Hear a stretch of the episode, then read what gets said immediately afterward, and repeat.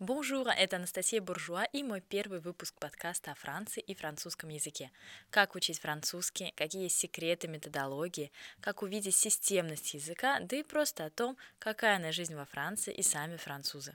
Каждую неделю я предлагаю вам два выпуска. По понедельникам будет подкаст о французском языке и его изучении, а по четвергам я буду по девичьи с вами сплетничать обо всем французском. On y va? Сегодня понедельник, а значит говорить мы будем именно о французском языке. И первой самой темой я выбрала фонетику. Вы знаете, фонетика в французском языке есть такое прекрасное выражение. Ça me tient à cœur. Мне это э, близко к сердцу, мне это очень важно. Вот для меня тема фонетики, она действительно одна, наверное, из э, ключевых, потому что мой блог раскрутился, как сейчас говорят, именно благодаря фонетике. Хотя сегодня я в фонетику и не преподаю в своей школе. Но вот, вот так вот она и вышла. Почему фонетика, почему с этого мне захотелось начать? Дело в том, что именно вокруг э, темы фонетики всегда существует множество каких-то странных мифов. Я уже не раз сталкивалась с тем, что многие даже отказываются учить французский язык, потому что считается, что он какой-то безумно сложный и именно сложный из-за фонетики, что поставить французское произношение невозможно. А мне кажется, психологически, да, если мы себе сразу даем такую установку, ой, нет, ну, это, это, это, это я хорошо сделать не смогу, ну, зачем тогда и браться? Вот я сразу развею этот миф, еще прежде чем начать, а, можно выучить хорошо фонетику, поставить произношение и прекрасно говорить на французском, и это абсолютно-абсолютно реальная задача. Второй миф связан с тем, что в французском языке якобы очень много правил и еще больше исключений. И на самом деле это не совсем так. Правил действительно много, фонетики, да, мы сейчас говорим про фонетику, но исключений как раз крайне мало, и это хорошие новости. Мы очень часто проводим эксперимент с нашими учителями, и когда наши ученики заканчивают фонетический курс, даем им абсолютно какие-то дикие слова, которые они точно видят первый раз в жизни, и, как показывает практика, читают их абсолютно безошибочно, потому что выучили набор определенных правил. К этому я и подвожу вас. Французская фонетика – это действительно набор правил, которые не самые простые, но и, поверьте, не сложнее того, что вы уже когда-то учили в своей жизни. Курс математики в средней школе намного, намного сложнее, чем французские правила. Они э, требуют какого-то минимального понимания, скорее просто зазубривания, и, наверное, это и кажется самым сложным, как же вроде э, фонетика, здесь какой-то должен быть талант, а на самом деле все сводится к тому, чтобы просто вызубрить эти правила. Так что действительно во французском языке как слышится, так и пишется, и это хорошая новость, с которой мы и начинаем этот выпуск. Давайте теперь о чем-то более конкретном. Первый вопрос, как ставить фонетику, где и как.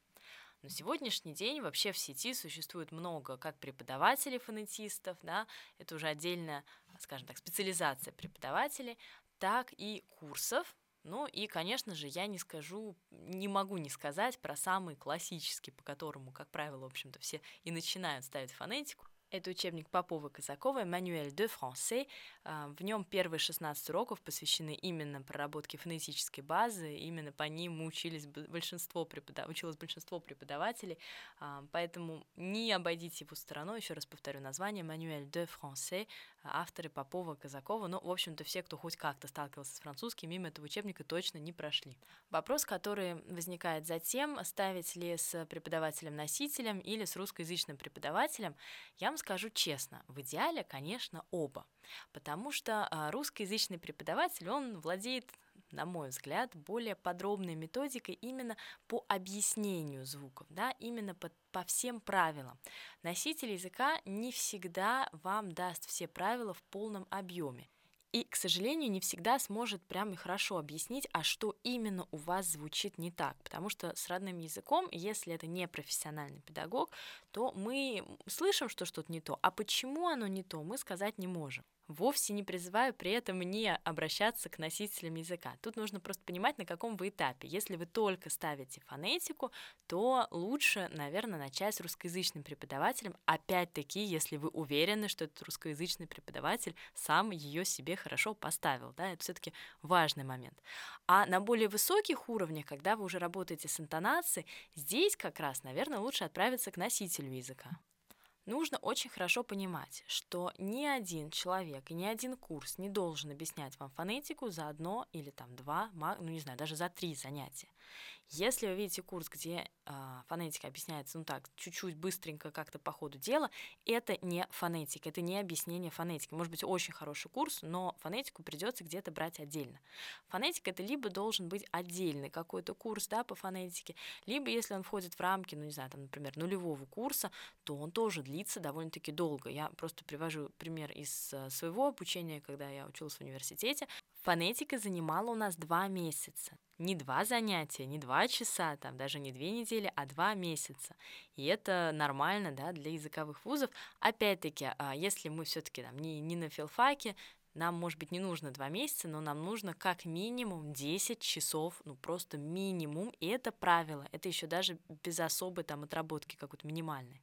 Поэтому первое, к чему я вас призываю, посмотрите. Поэтому первое, к чему я всех всегда призываю, это обратите внимание, а, в каком объеме фонетика включена в вашу учебную программу, и уже исходя из этого, ну как-то можете подкорректировать обучение. Возможно, взять где-то в другом месте фонетические курсы. А, их огромное сейчас количество в интернете, как у частных преподавателей, так и у школ, но всегда, всегда нужно на фонетику обратить особое внимание, особенно на начальном этапе изучения. Тут просится новый вопрос, а когда ставить фонетику? На нуле или уже можно потом, и можно ли исправить потом? Ну, давайте очевидно. Вопрос, э, конечно же, мы ставим фонетику на нулевом уровне и стараемся ставить ее именно тогда. Лучше даже, у меня такие были случаи, начинать с изучения фонетики, а потом уже, например, учить, идти учить язык, сам, сам, сам процесс уже начинать, да, но уже, э, по крайней мере, понимать, что там за фонетика, как это все читается, чтобы, не дай бог, не поставить неправильно. Так тоже можно, но, конечно, это идеальная комбинация, нулевой уровень и параллельно фонетический курс. Что делать, если не поставили сразу? Можно ли исправить? Ну, смотрите, давайте честно. Исправить можно, но очень тяжело. Чем выше ваш уровень, тем сложнее будет исправлять. Знаете, есть такой не очень хороший пример, наверное, приведу, но он, наверное, будет очень красочным. Когда у вас есть, если у вас есть собаки, да, вы понимаете такие основные правила дрессировки, что если, например, вы не пускаете свою собаку на диван, а, то если вы не пускаете ее, если вдруг вы ее случайно все-таки на диван пустите, то после этого потребуется еще неделя, чтобы она э, поняла, что все, нет, больше на диван залезать нельзя. Если пустить ее два раза, вам потребуется, э, по-моему, уже даже не неделя, месяц, говорят, да, если пустить ее три, три раза, но это уже три месяца, да, то есть там как-то увеличивается абсолютно э, прогрессия все это дело, и то же самое с фонетикой. Чем выше уровень, тем сложнее будет исправляться. И нужно понимать, что здесь уже речь идет очень часто не о самом знании правил, а именно о плохих привычках. А любые привычки, ну, вы прекрасно знаете, как они сложно у нас а, исправляются. Еще раз повторюсь, это не значит, что нельзя исправить фонетику. Можно, просто нужно готовиться к более длительной работе. И самое главное, наверное, здесь еще будет эм, важно сказать, что на начальном уровне, да, от вас очень много зависит, но еще больше зависит от вашего учителя. То на чем выше уровень, тем больше зависит именно от вас и от той домашней работы, что вы будете делать. Мы сейчас с вами поговорили о том, что есть вообще курсы, да, там какой преподаватель выбрать носитель или русскоязычного, но самый важный на самом деле аспект это а что делать после курсов? Потому что, ну вот я даже смотрю по нашим выпускникам. А вот заканчивают они у нас фонетический курс. Все замечательно, все поняли, потом приходят снова на занятия, и, ну, вроде как сходили, вроде, когда теперь ты их исправляешь, они такие, а, ну да, конечно, я понял, а дальше ничего не происходит. Почему? Потому что курс закончили, и все, и, и думаете, что работа кончилась. На самом деле, друзья, она не кончилась, она только началась. А какая именно? Как нам эту фонетику закрепить? Самый простой способ, но при этом почему-то им тоже мало кто пользуется, это все проговаривать вслух. Дело в том, что у нас так работает вообще наш э, мозг, что мы лучше всего воспринимаем информацию ту, которую сами же произнесли. То есть наш мозг, он лучше всего запоминает то, что мы же и выдали. Мы научим новое слово, произносим его вслух. Делаем диалог, произносим его вслух. Э, услышали какую-то новую фразу, повторили вслух. И тогда мы вырабатываем эту полезную привычку.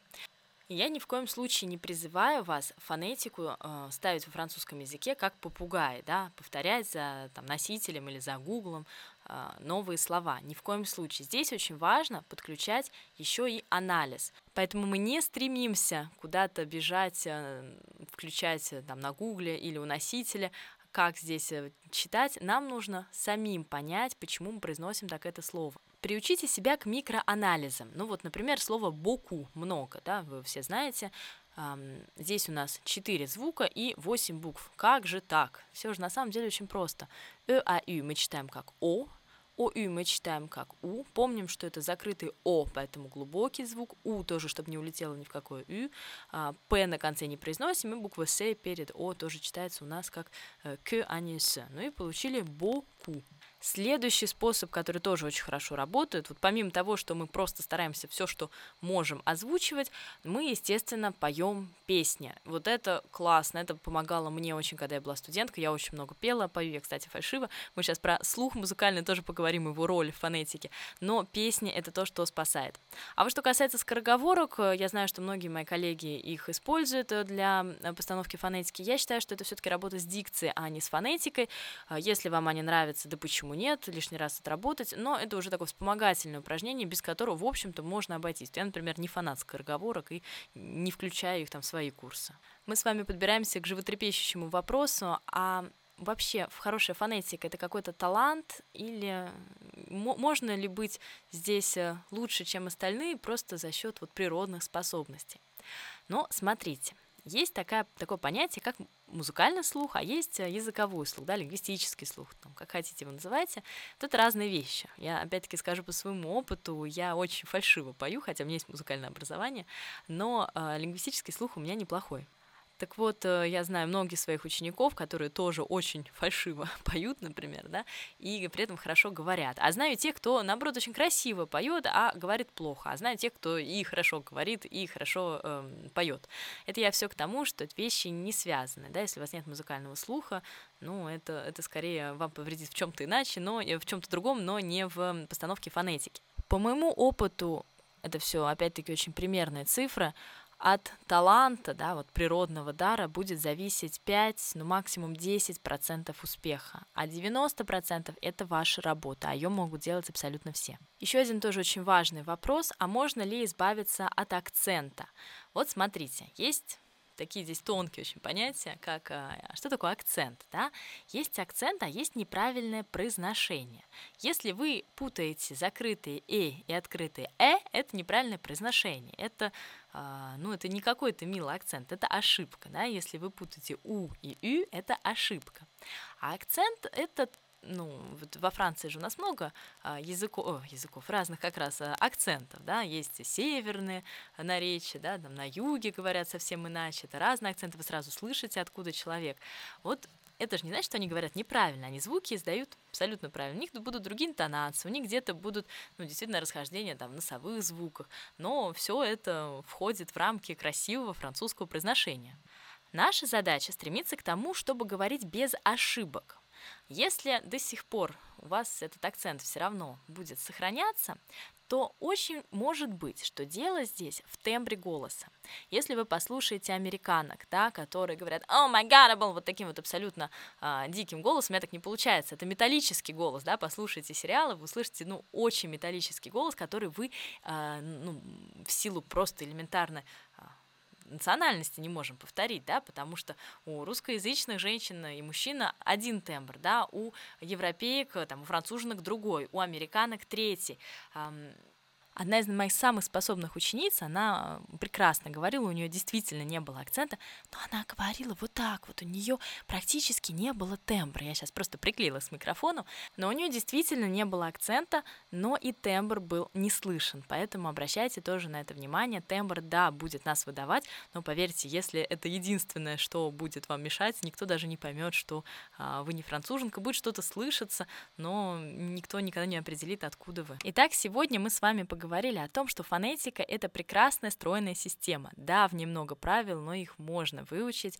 И самое главное — приучиться к тому, что каждое слово мы можем проанализировать и прийти к выводу, что во французском языке как слышится, так и пишется. Мы поговорили про упражнения, которыми нужно закреплять фонетику. Да, мы узнали, что на самом деле на фонетическом курсе все не заканчивается, и после а, любых а, упражнений, любых занятий нужно это все дело превращать в привычку, еще раз повторю, анализировать и максимально все повторять вслух. Ну и песни нам в помощь. Я люблю сравнивать фонетику со спортом, где, конечно, здорово, если у нас есть предрасположенности, а, есть и не толстеть, а, да, или там быть сразу очень гибкими, но все-таки нам всем необходимы регулярные упражнения, только тогда они нас держат в форме.